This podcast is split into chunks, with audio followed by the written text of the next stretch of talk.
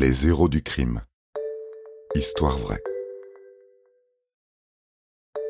Pour le braquage, merci de revenir à 18h30. Vous êtes fasciné par les films de gangsters. Le Parrain, Les Affranchis, Scarface, Pulp Fiction n'ont plus de secret pour vous. Vous connaissez tout d'Al Capone et de Mérine.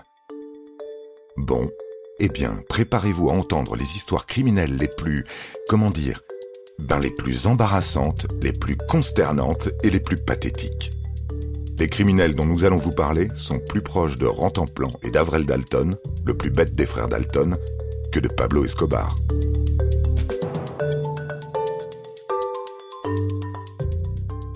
En ce samedi d'octobre, il est environ 15 heures à Montigny-sur-Sambre, près de Charleroi en Belgique, quand Didier voit entrer six jeunes dans son magasin, capuche sur la tête. Vendeur de cigarettes électroniques, il est habitué à la jeunesse. Mais il se rend vite compte que ces jeunes-là ne sont pas chez lui pour acheter et ne rigolent pas. Deux d'entre eux soulèvent leur t-shirt pour bien montrer qu'ils sont armés. Didier se dit que le mieux à faire est de garder son calme, tandis que les braqueurs s'agitent. Ils veulent des cigarettes électroniques, des recharges et surtout la caisse.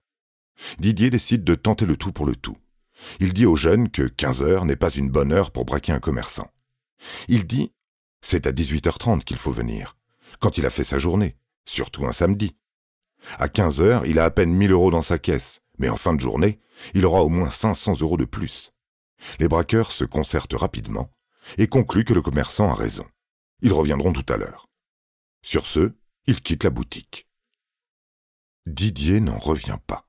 D'ailleurs, quand il appelle la police pour lui raconter ce qu'il vient de vivre, elle n'en revient pas non plus. Y a-t-il des braqueurs assez idiots pour venir à l'heure qui convient le mieux à leur victime Pour quelle raison obéirait-il Pourtant, Didier insiste. Ce qu'il dit est la pure vérité. Il pense que ces jeunes braqueurs n'ont pas inventé la poudre et ont juste compris qu'en revenant plus tard, ils emporteraient plus d'argent. C'est tout. L'agent finit par lui assurer qu'une équipe sera sur place à 18h30. Mais gare aux sanctions s'il s'agit de se moquer de la police. C'est à 17h30 que les jeunes braqueurs reviennent, plus motivés que jamais. Le dispositif policier n'est pas encore prêt. Didier doit gagner du temps. Il fait alors mine de s'indigner. Ils n'ont pas de montre ou quoi?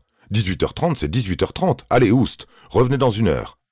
Et l'incroyable se produit à nouveau. Les jeunes repartent. Didier a dépassé le stade de l'étonnement. Il est atterré. Il n'est plus loin de croire à une blague lui aussi, quand à 18h30, comme ordonné, ses braqueurs reviennent dans sa boutique.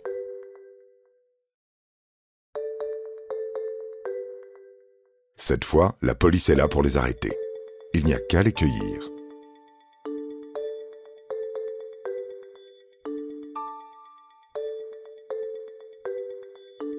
C'est la première fois que des malfaiteurs sont si ponctuels au rendez-vous de leur arrestation.